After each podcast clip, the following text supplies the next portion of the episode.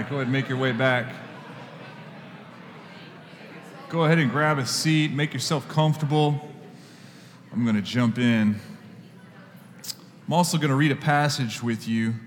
Um, as we work through our series on the book of John, we find ourselves at the end of the thirteenth chapter today, the series called Hero, real fun passage today. I'm going to start in verse twenty-one, and I'm going to read this to you. This is the word of the Lord for us today. You could read along in your Bible if you have one in front of you. If you didn't bring a Bible or you don't use a device that has a Bible on it, we'll have it up on the screen for you as well. But this is what God says to us. Chapter thirteen, verse twenty-one.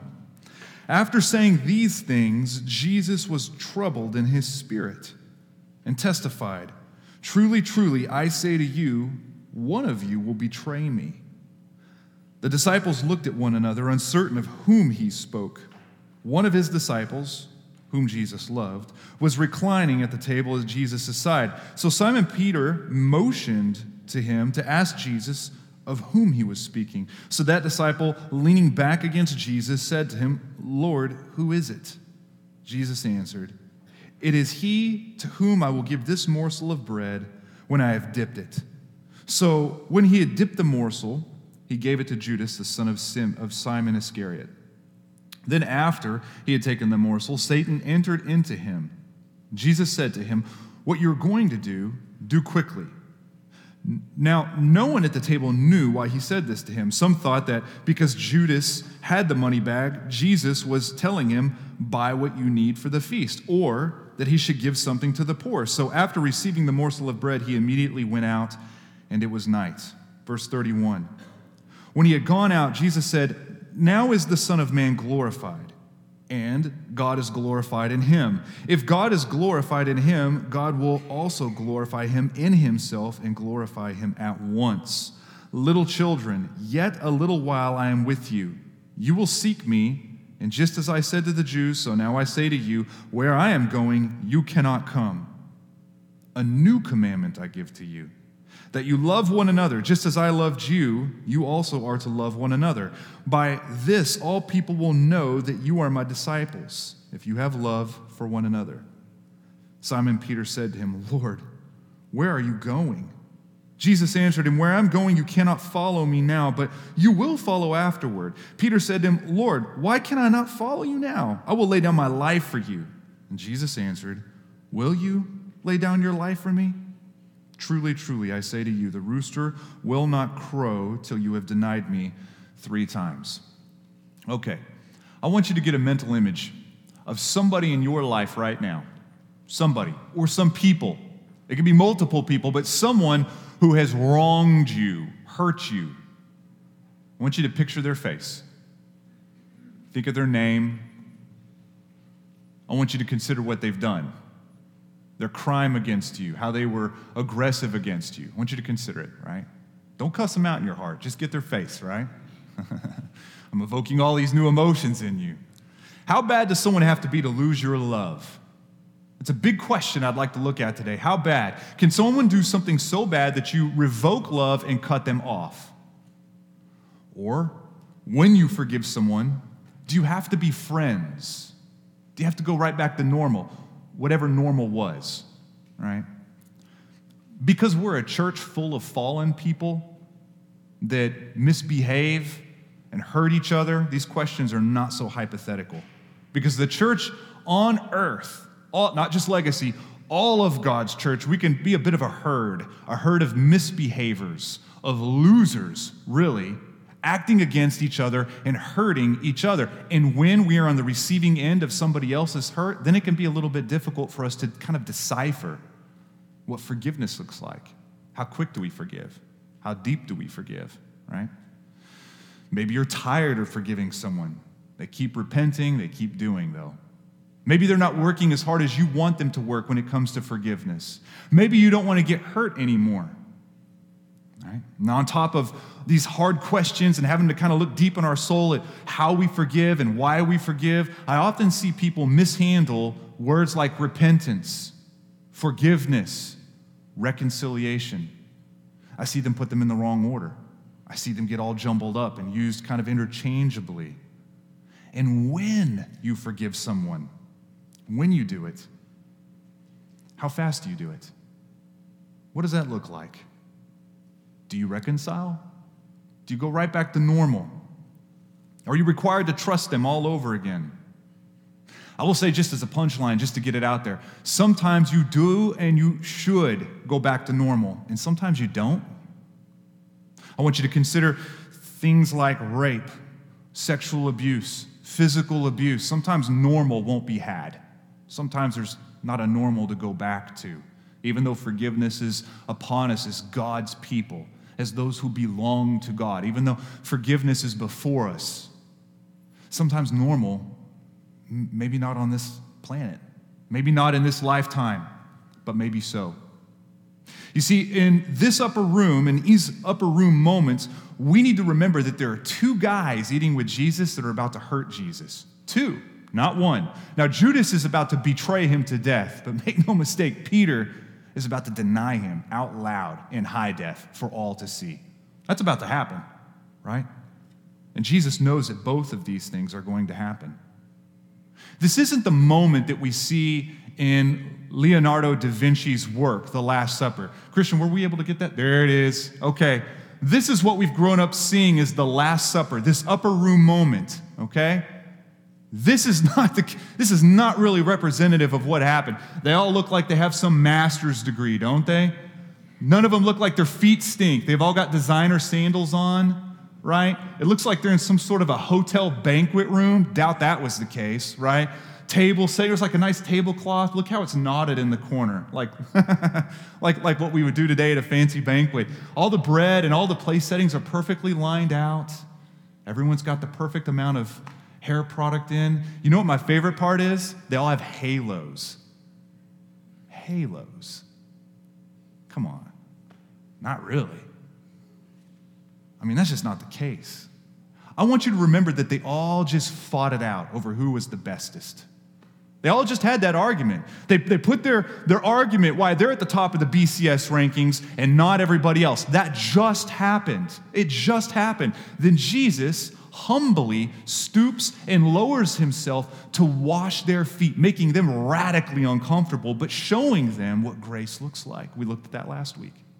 And then he says, this is how you serve each other. It's about to get more uncomfortable than that, though, because now he's saying he's about to go somewhere that they can't follow. That's never been the case before.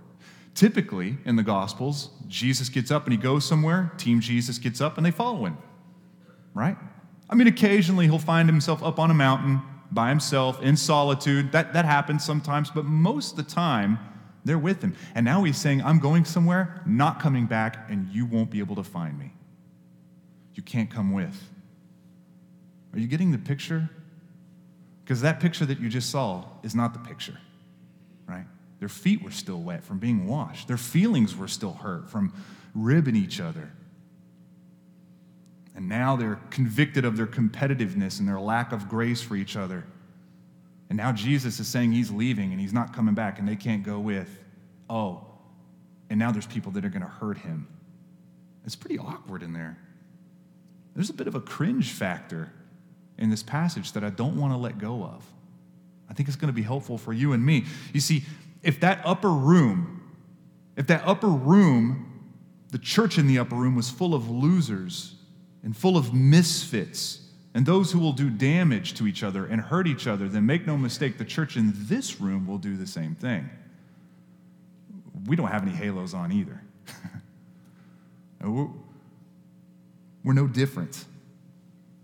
And I think to add a layer of complication to this, we have pain and damage that begets pain and damage. Things have been done to us that kind of leak through us onto others, as they say, hurt people, hurt people. I think that's the case. I think sometimes something hits us young in life, we carry it through life, we get into tight proximity and start to do things called community, and we start to blend in with people around us, and then it just kind of drips out of us, and we end up hurting people very similarly to how we were hurt. Here's some statistics from the National Coalition Against Domestic Violence. Right now in America, twenty people per minute are physically abused by someone that they are close to or maybe are in a love relationship with, whether it's parents or spouse, right? twenty people per minute. twenty people per minute. Right now, thirty-three percent of all women experience physical violence with someone that loves them around them. That's one out of three. It's one out of four for men. One out of four, right? And in the time it took me to just give you those statistics, twenty more people were just physically abused. It's fascinating when you think about it. These things will shape you over time, won't they? One out of six women right now will experience at least an attempted sexual assault. One out of six. We could do the math in this room if we felt like it. That's a lot. Some of you already know because it's already happened to you. Sometimes things hit us that are not insignificant, and they inform the way that we handle others around us, and we don't even know it. See, hurt people sometimes can hurt people. Horrid things have happened to some of us. And no doubt, it's got an effect on some of our lives even today. Certainly you've seen this occur. If you've done community well enough, certainly you've been hurt by somebody in a not so insignificant way. But whenever you see it, you think to yourself, man, I wonder if that person was hurt. It seems like that person must have been hurt. They must have gone through some sort of a damaged moment in their life to have done something like that to me and really not even seen it. Not only that, but if you've done community well, you've also banged around and done some life with the repeat offender. The person that harms you, does damage, and then quickly comes back and says, I'm sorry. They're really fast to fall on the sword. They're very quick to say, I'm sorry. Will you forgive me? I apologize. But as quick as they say it, they seem to just step on you more and more. You've seen that too, right? You've wondered what to do with that. You ask yourself, are they really sorry? I mean, come on. They can't be really sorry or they'd quit doing it. When is enough enough? And how quick are we supposed to forgive? And what if they're not even sorry that they hurt you? These are the gritty questions. These are gritty questions. But Jesus is so comprehensive here and so brilliant in his kind care of us that he takes the time to answer in just two verses. He answers all of these gritty questions, as complicated as they may seem. He says this in verse thirty-four. A new commandment. You can underline new.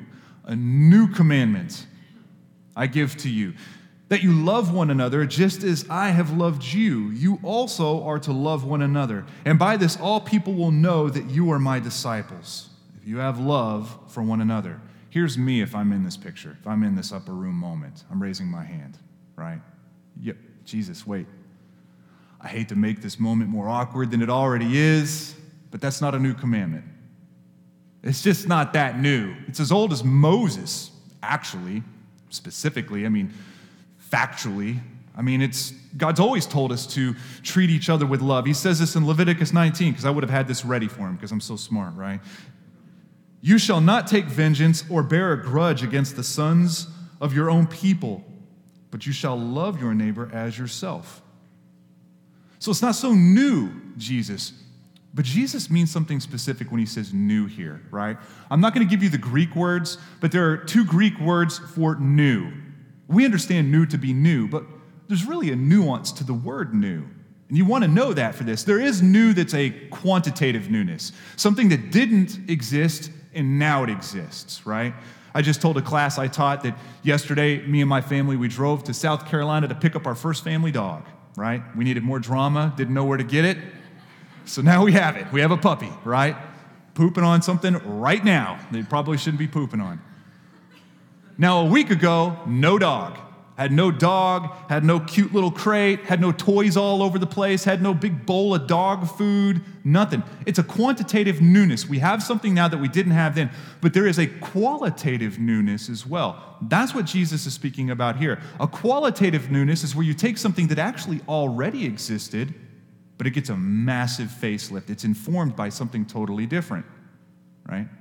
Example, back in the nineties, early nineties, when I was racing around town in my old Ford Escort wagon. It was cherry red, because that's the only color you should be driving an Escort in, right? I mean, it's a super cool car, super cool color. So I'm going around, and I remember how proud I was to put that leather bra on the front of my hood. That's back when everyone was doing that, right? Not because you didn't want your hood chipped, because you wanted to soup up your car, put a black bra on the front of it, and it just looks a little bit cooler. So I remember going into to work and going to school telling everyone I got a new front end on my car. But it's not a new front end. It's just a refresh of something. It's just a remix. Jesus in this passage is talking about a qualitative newness. He's basically saying, guys, I'm going to remix an old truth. I'm going to refresh it, and it will be informed by what's about to happen, which is the cross. The cross will make this new. That's what's happening right here. The cross will redefine what love really means. Love will never be the same again, ever. You see, when we're born, we see love the way the world defines it. It leaks in and kind of informs and shapes how we see love. Love ends up being a feeling, right? We develop it, this feeling. We fall in it. We fall out of it. It's not like an affection, a real gut feeling we have for someone else, but that love can be lost depending on the other party, depending on the object of your love. Friends can be mean. Spouses can cheat. Love can leak. And that's how we've always grown to know what love really is, right? So the world's definition of love is, is I will give you a payment as long as there's a repayment coming back. I will give you, but you must give me. There's a reciprocation in it all. That's how, the, that's how I grew up to understand it. It's a feeling that can subside. It's a feeling that can be inflamed. I will pay out until you can't meet my deposit. Then I will revoke my payment. In fact, I might be willing to lend you a little payment in the hopes that there will be a payback coming later on. But if there isn't, then I'm out. This is why romantic movies that show like an undying or an unrelenting or an unconditional love, that's why they're so attractive to us. But yet, at the same time, it feels so out of touch, doesn't it? We, we watch them and watch them on Valentine's Day or date night, and, it, and it's fun, it's unique, but we all know it's just a little unrealistic. It's also why marriages crack under this type of a leaking transaction that we make back and forth. Friendships break under this too. So Jesus enters our world as an act of love, and then he shows with his life, death, and life how it ought to be redefined for you and me. It's now new. It's new. Now, love is no longer a feeling. It's an action, an action that goes beyond falling into it and falling out of it. It's a, it's a real action. Love is no longer a transaction, but it's a gift. Does not require a repayment. Doesn't require any kind of reciprocation. Now love walks across the room to us, even if we don't go across the room to him. Love comes across the street to us, even if we don't want him to, even if we just spit on him, even if we murder him with our own hands. Now love will even wash the feet of losers, betrayers, and failures, like Peter, Judas, you, and me. You see, this love that Jesus informs, this new love, is different than what we thought. It's new. It's new. And we are called to receive it, and then we were called to give it. You see, last week we looked at Jesus teaching his disciples that they must serve each other as he served. And now he's saying that we must love each other as he loved. He's spending a lot of time in the upper room teaching us how to handle each other. Why? Look around. Look to your left and look to your right. Because there are a billion ways, over a billion ways in which we can hurt each other, and we invent new ways whenever we get the chance to do it. Because it's a good teaching for us. Think about it in their case. In their case, this upper room that we threw up there just a little bit ago, right? How long do you think it took for them after this? Jesus has died, he's risen, and he's left again. How long do you think it took for them to start fighting each other and arguing again? And cussing each other out in their heart, of course, because you know it never come out of their mouth, right? Because they're disciples. How long do you think that took? Like five minutes? Probably. Probably. I think we have this image that they all gelled and had this beautiful chemistry, that they never collided, they never hurt each other, they never betrayed each other. Doubt that. I mean, we know that Judas ends up taking his own life. That we know. What if he didn't? What if he hadn't have done that? And two weeks later, Peter bumps into him at Kroger. How do you think that goes down? Re- remember, he just tried to kill Malchus with a sword and only came up with an ear out of the whole thing because he's not a swordsman. How do you think that would have gone? I think it would have been a brawl. What about, what about Peter trying to lead? All right, guys, this is the way things need to go down, right? To have Matthew and, and maybe John go, whoa, whoa, whoa, whoa. I mean, I've made some mistakes, and I remember that fateful day, but I wasn't like straight up denying Jesus. I think I want to recount. Who puts you in charge? You don't think there was a little bit of that going on? I think there was. You see, we're the same today. We're engineered to collide with each other, but the gospel is engineered to help us handle that. And Jesus leaves us with this new commandment. It's a cross-informed love. It's a cross-shaped love because he came himself to be mishandled even by his own tight gang. He was injured by Peter and his denial. He was injured by Judas and his total betrayal. Yet he loved and cared for both. He laid down his life for people that would do even worse than that. This is why we see in Romans five where Paul says, God shows his love for us in that while we were still sinners, Christ died for us. That's so true. And when we love each other according to that same stamp, that same template, when we love each other, it is to look like this, and the world should be mystified, not bored. But it should be mystified. Right now, eighty-three to eighty-four percent of Knoxville is sleeping or raking leaves or just chilling. I wonder what love they see out of the church. Not just Legacy, but any church. I think it probably will be on one of two ends. I think some of them might say, well, of course they love each other because they're all clean. Just a bunch of clean people in a clean church building, um, being preached a clean message by a clean pastor. They probably never even heard each other because they're all so perfect. All the way to, oh, no, no, no, no, I know how the church handles itself. They're no better than me. They're dirty people doing dirty things to each other, and they have a dirty God that lets it all happen. I think you'll find both, actually. You see, for you and me, typically, our version of love is wrapped up in our felt needs. Oftentimes selfish, our felt needs. And when we love, that love is driven and defined by what we get back. What can I get back? You see, we have these needs built into us. We're, we're all designed and engineered to want love, to have love, to be loved, to belong to somebody. We're handcrafted for this. But when our hunger finds that love in people, first and foremost, we will gauge our investment on how we should love them based on the return that we get from them. That's how we do it. When we want to find that love in other people, we will, like a throttle, choke back or choke forward on how much love we give them, depending on what they give us back.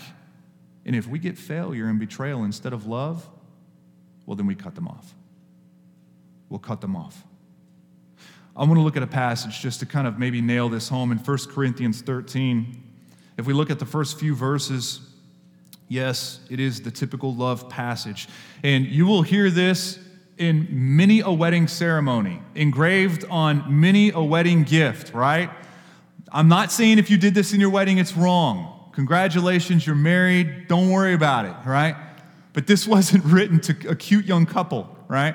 This is Paul's admonition to a church full of losers that didn't know how to behave around each other or before a lost world. So he has to teach them the alphabets of love. That's what it's really there for, okay? Again, you want to put it in your wedding, go for it. I would never throw a flag. It says this, verse one, if I speak in the tongues of men and of angels, but have not love, I'm a noisy gong or a clanging cymbal. And if I have prophetic powers and understand all mysteries and all knowledge, and if I have all faith so as to remove mountains, but have not love, I am nothing. If I give away all I have, and if I deliver up my body to be burned, but have not love, I gain nothing. We see the word nothing there a lot, don't we? Right? You see, if we stop here, we see real quickly, if we just stop there, we see real quickly that service and activity devoid of the backbone of love, it is what? Nothing, as he says repeatedly, and annoying? Like a gong or a clanging cymbal? Annoying? You know, I love my wife. I know she's in here somewhere, right? But I love my wife. What I don't love is the alarm setting she has on her cell phone. She runs a tight ship, man. I mean, we the, the trash gets taken out when it needs to get taken out. People are taking their vitamins when they need to be taken. Stuff is done when it, she runs a really tight ship, right? And, and how she does that oftentimes is an alarm setting on her phone. Oh, I, I've threatened many times. As soon, I'm going to change that. I'm going to change the ringer. It's the ringer. It just try. It's so annoying, like a clanging cymbal in my ear all the time, a noisy gong, right? Paul says, without love. Cross-shaped love, cross-informed love that Jesus showed us, the new commandment. Without that, you just try to serve people. You're wasting your time, he says, and you're annoying. That's what it says. That's if you stop there. But if you don't, and you go into verse four, he goes on to give the alphabet. He's spelling it out. He says this, love is patient and kind. Love does not envy or boast. It is not arrogant or rude. It does not insist on its own way. It is not irritable or resentful. It does not rejoice at wrongdoing, but rejoices with the truth. Love bears all things, believes all things, hopes all things, endures all things. And so now faith, hope, and love abide, these three. But the greatest of these is love. So what Paul is saying is when our felt needs invade and bring their selfish demands, we end up corrupting love, not enacting it. We blow it up. Have you ever thought about this? Love is patient and kind. Why? Why? If it's cross-informed, we know that love is patient and kind because Jesus was long-suffering. And he's patient with you. And he's patient with me. And he's kind to us. That's why it's patient and kind. If, if love shows no envy or boasting, what does that mean? It's because Jesus didn't envy or boast, which would mean he would have to elevate himself to push us down. But he didn't do that, did he? He lowered himself to push us up. That's why it says that. Love is not arrogant or rude. Why? Because. Love is not arrogant or rude because Jesus never looked down his nose at your sins. He understood the temptation behind your sins. He sympathized with them, even though he was perfect among those sins. He was sympathized with them. That's what makes him such a great high priest. That's why that's in the Bible. Love does not insist on its own way. Why? Because he's in the final garden of his life, and he says, Lord, not my will, but yours. Did not insist his own way. Love is not irritable or resentful. Why? Because Jesus does not need you and me to give him things to make him feel satisfied. Therefore, when we don't give those to him, he doesn't resist us. He's not, he's not uh, suffering for that. He's not resentful. He's not irritated at you. He is satisfied in his Father. Love does not rejoice at wrongdoing. Why? Because he's about to pay for it. He's about to pay for it with his life. You see, love bears all, believes all, hopes all, endures all, because Jesus does all of these things for us while he offers himself for the unlovely, and that's you and me. We are the unlovely. See, First Corinthians, it describes the gospel, and it spells out what cross-informed love looks like. That's why it's in the Bible. It's not just for cute young couples. It's for miserably, loser-filled, aggressive, mistake-prone, misshapen, misbehaving people. That's why it's in there. You see, we're Judas, we're Peter, and not only does he wash our feet, he lays down his life to wash our soul. He washes all of us. We are the recipients of this new commandment, this new love. We get it before we walk it out, which is kind of the main point of this. The only way that you're ever going to love others is to be loved. The only way you will be able to love others with this cross-formed love is to be loved. To be loved first, right? If you don't love from a place of being captured in God's love, you will need those around you to return the favor so that you can be satisfied. And yes, they will fail you, and yes, you will be tempted to cut them off. If we don't love from this place of being loved, then we'll need people to not betray us and not fail us and not hurt us so that we could try to work out this new commandment thing. But Jesus would not require the objects of his love to be perfect with him. That's just something we do. That's when love doesn't look so lovely anymore. But when you are confident and resolved that God loves you, and hear me now, he likes you too. When you are confident and resolved that God does not just love you, but like you, you will stop hungering and draining those around you for that felt need. You'll stop doing that. You will be free to love without strings attached to it, ready to pull it back at any moment if you don't get what you really want. You see, this is super important for us as a church because, again, look left and look right. Look around, right? There are failures, betrayers, losers, herders. They're not going to understand you. They're going to wrong you. They're not going to invite you. They're going to say something odd. They're not going to explain it. They're not going to return your text. That's all going to happen. And you were worse. And you were worse. That's why love says, I will sacrifice for you anyway. New love, the new commandment. I will sacrifice for you anyway, even though you hurt me. That's what love says.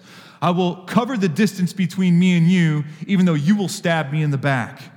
I will work hard, love says, even if you betray me. This is new. This is not the world's love. This is something radically different than what anyone had ever seen before. There wasn't a cross at this time to inform what love ought to look like, but now, with the cross, we see exactly what love is supposed to look like. So if I were to take this teaching and press it into some sort of application for us as a church today, right? What about when people keep failing you and betraying you? You. What about that?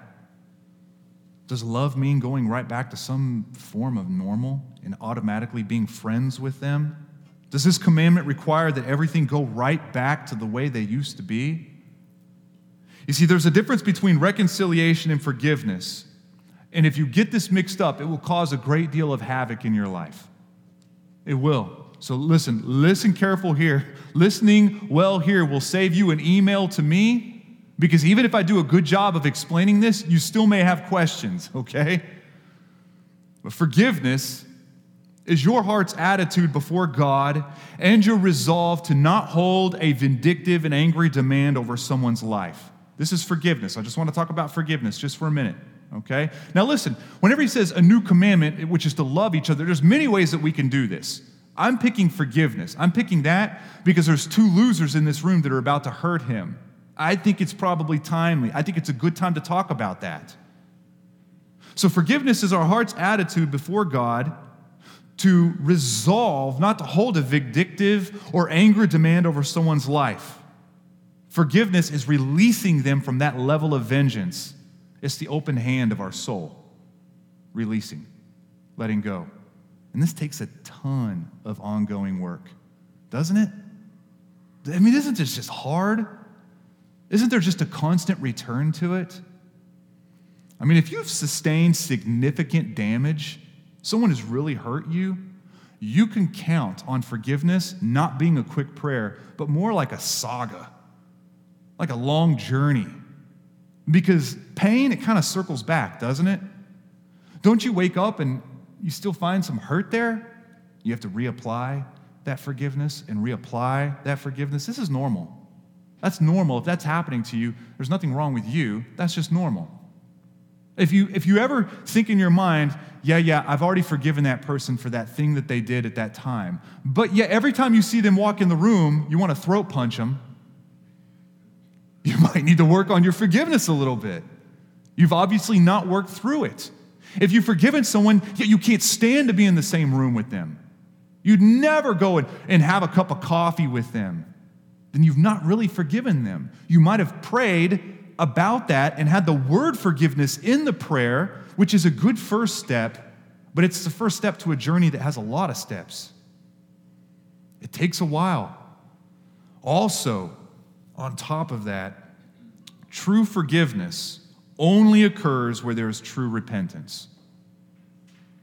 True forgiveness only occurs where there is true repentance. If someone has hurt you and they don't even know about it, don't think that you're going to have an easy time forgiving them. That's not going to happen. I mean, if someone really hurts you, the most loving thing you can do is bring it to their attention and implore them to repent. That's, that's work you've got to do. You've got to bring it to their attention. It says this in Proverbs nineteen eleven.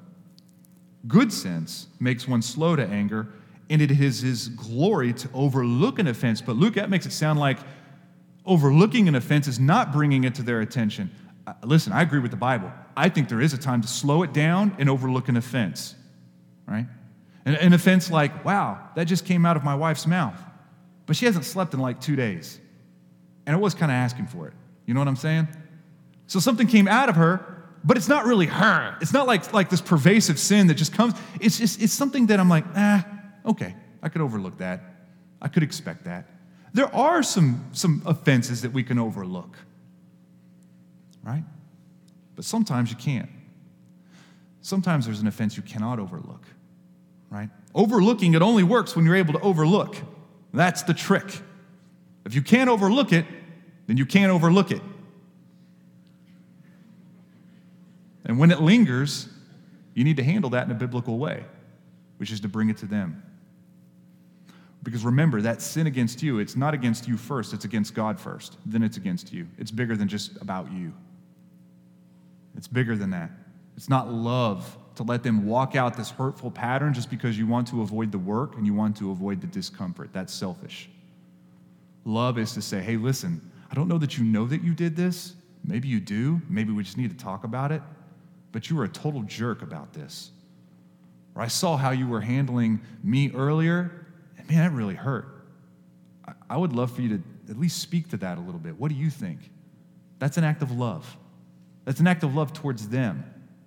When they repent, that is something that God smiles upon, but it is also an action that allows you to forgive.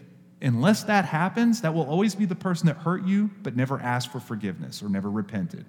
And that's on you, friends. They might not even know that they did something. That's on you, not on them. You need to bring it to them. This is forgiveness. That requires its own series of sermons, right? I gave a shotgun blast in one direction, just to say it's not the same thing as reconciliation. That's over here. Reconciliation has a more simple definition. That is basically where enemies become friends. That's not forgiveness, but it is a part. Now listen, forgiveness carries us to friendship, but forgiveness is not friendship, right? Reconciliation is where, hey, we were throwing rocks at each other, metaphorically, or maybe not. We were hurting each other, but now we're breaking bread together. We're reconciled. We are friends together, right? Very different. Now reconciliation, it cannot occur without forgiveness. You cannot become friends without forgiveness. Right? But hear me, forgiveness can occur without total reconciliation. This is where I need you to listen up. Forgiveness can occur without total reconciliation because trust is necessary in friendship. Trust is required for there to be good reconciliation, and that might take a while to reestablish, and in some cases, it might not happen in this lifetime. It might not. It might. It might not. This would be the case in rape or sexual abuse or child abuse. Pretend you have kids. You're at Thanksgiving dinner. You find out through one of your kids a year later that Uncle Bob did something to your kid that Uncle Bob should not have done. Listen, you're a child of God and you have done worse. So you forgive Uncle Bob. That's upon you. That's a hard ask, but that's, that's upon us. But do you go back the next Thanksgiving and let your kids play with Uncle Bob? No. No. Sometimes, sometimes a total reconciliation might not be had. Maybe not for a long time. In some cases, might not ever. Maybe the kids grow up. Little Bill and, and little Susie, they grow up, and they're in their thirties and their forties, and, and they go and they, they reestablish a connection with Uncle Bob, and they forgive Uncle Bob for what Uncle Bob did. And maybe they develop a friendship over time. That might happen, but you can't demand those little kids reconcile. As a Christian, you can say you need to forgive, but you cannot demand instant, immediate reconciliation. I've seen churches try to mediate, navigate this, and require reconciliation, and they mess things up big time. I've seen them do it. And what they'll do is they'll take a victim of some sort of a sin, and they'll make them do life on life with the sinner, and they just re-victimize the victim all over again repeatedly. Stupid. Sometimes someone will need to find a new job because of this. Sometimes someone will need to find a new church because of this. Sometimes reconciliation can be had in this lifetime, this year, this month. Sometimes normal might be a long way off, if ever. You see, several years ago, I walked a couple families through something very similar to this, and one of the people came back with something I've heard several times, and you might even be thinking it now. But Luke, Jesus reconciled with us, and we've done worse with him. We were enemies to God, and he made us friends. Would it not be logical that we're supposed to reconcile with everybody? That's true. Jesus did make enemies friends, but we didn't demand that of him, did we? See, that's the abuser that is driving the speed and the tempo on that. Not the, or the abused, not the abuser. I said it backward. It's not the abuser that says, I've hurt you, I've damaged you significantly, maybe irreparably in this lifetime, but you must be my friend, things must be normal between us. That's not up to that person. It's the abused person that does that. Reconciliation is the decision of the abused, not the abuser. We can expect forgiveness. We can expect that, but not always immediate reconciliation. As I said, I've heard of extraordinary cases where maybe a child who was abused by parents have a beautiful relationship with their parents later on. I've heard and seen stories where a wife who was beaten, but later on her husband gets radically born again and they have this beautiful marriage in the latter years. I've seen those incredible stories. You have too, and they're an incredible display of the gospel, aren't they? They're beautiful to see how grace was extended and how forgiveness really had wheels to it. But that reconciliation was chosen by the one who was abused in those cases. Think of your stories, you'd see the same thing. I hope I'm making sense. When we hurt each other, and we will, own it, confess it, repent from it, forgive, and then pray. Pray that over time a trust and a friendship can come about or return. And this might take a time, and again, it might not happen. Now listen, I'm giving you extreme cases right now, obviously. I mean, the statistics and the examples I've given, they're of a sexual abuse nature or a rape nature. These are very, very extreme cases. ninety-nine percent of our collisions with each other are more like the Corinthian blend of just being donkeys all the time, right? Mistreating each other, hurting, hating, failing, betraying. These are the things that we do with each other. And even in those cases, look at the old commandments the world carries of love each other and the new commandment that God gives us that is cross-informed love. Look at the difference. The world is quick to extinguish even those minor collisions, aren't they? I don't like the way that guy looked at me. Not texting back ever again. You're done. That person hurt my feelings. They didn't invite me to that party. I'm not ever going to invite them to any of my parties. You see how reciprocal it can get? This love extended? You did me wrong. I will not pick up your calls. You did me wrong. I will not be your friend. You did me wrong. I will not be your husband. I will not be your wife. That's the world's way. The world, the Knoxville, it traffics in this much weaker love. A love that wouldn't die for them. A love that won't cross the room to them. Love is a transactional feeling for so many. It's conditional for so many. But Knoxville watches you, church. Knoxville watches you and how you love those in this room and how you love those outside of this room, the other eighty-four percent. Knoxville's watching that. And if it sees a love that is informed by the cross, it will say, that's new. That's something that's new. Something I'm not used to seeing.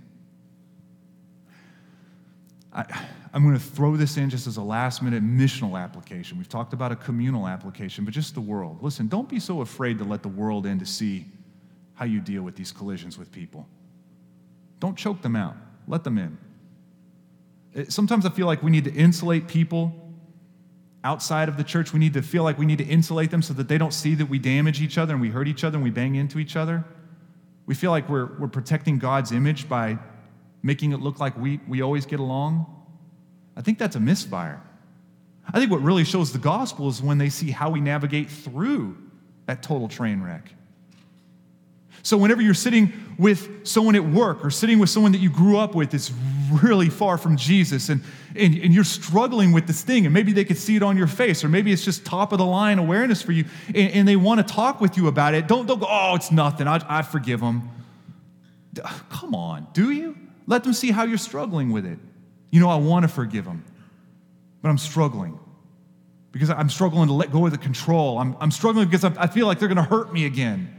I'm struggling because it's going to require so much work for me now. Every time I let them see that, let them see it. Bring them into it. It's the gospel enacted. It's the gospel on display right before them. Why would we want to insulate them from that? Just so that we could look like we're polished and we're, we're not a mess. They know you're a mess. All right, I threw that in. I'll tell you, well, go ahead and stand with me. I'm going to read this last line with you, and then I'm going to pray for you. Because there was also a time where a woman who was steeped in sin, and she was unlovely, she took a lot of money, something very valuable, and she threw it at her king's feet. And when people balked at it, Jesus says this in Luke seven, "Therefore I tell you, her sins, which are many, which are many, which are many." I mean, he said that. "Therefore I tell you, her sins, which are many, are forgiven. For she loved much, but he who is forgiven little loves little." I want you to consider this new commandment and what it means. This new commandment. Because we have committed many offenses. And even in this room, we could, we'd lose count on, on fingers and toes how many people have damaged us and how many people we have damaged. Slight to large. And I was telling my wife the other day, I woke up in the middle of the night. It's odd. This doesn't ever happen. I mean, rarely do I have a, a moment where I feel like the Lord wakes me up or the Lord gives me a dream. I do believe in that wholeheartedly. It just doesn't happen to me, but just maybe a handful of times in my life. But the other day I woke up, and all I could think of was just names and faces. Boom, boom, boom, boom, boom, boom. And the one thing that tied them all together is how I had this great tension with all of them. Like, like something that needed to be forgiven, or or where they they needed to forgive me, or I needed to forgive them, or or there was some sort of a disunity, a, just a disjunction between us. And I got up and I wrote them down the next morning at nineteen. nineteen people that have wronged me, that I need to forgive. This is the thing. This new commandment makes it easy. This cross-shaped love, this cross-informed love that God has crossed the room to me. He's come to me. I am the misbehaving loser in the room. I am that guy. And what he did is he washed me, not just my feet, but my whole soul, making it possible for me to easily love. I don't need those people. I don't need people to love me. I don't have to force and demand that people think of me a certain way or, or give me certain love back and forgiveness for me to forgive them. I could give love out as a gift and not a transaction. It doesn't have to be conditional. So as I pray, I want you to consider the name and the face of the person that I'd asked you to imagine before we started this whole thing. The first one that came right up. Maybe multiple ones came up to you, right? Maybe a people group, something. I want you to consider this new commandment. Is it possible to just forgive them? Or maybe start the process of forgiving them, which might take a long time. Is reconciliation even in the picture? Do you need help mediating a reconciliation like that? I think you really ought to start asking these questions, because we're about to worship one who reconciled with us. We're about to reconcile a great reconciliation, or we're about to worship a great reconciliation effort from God towards us, the very unlovely. So when we take communion, broken bread, spilt wine, that, that images a body ripped apart and a blood let out, as we do that, think in your mind, enemies have been made into friends.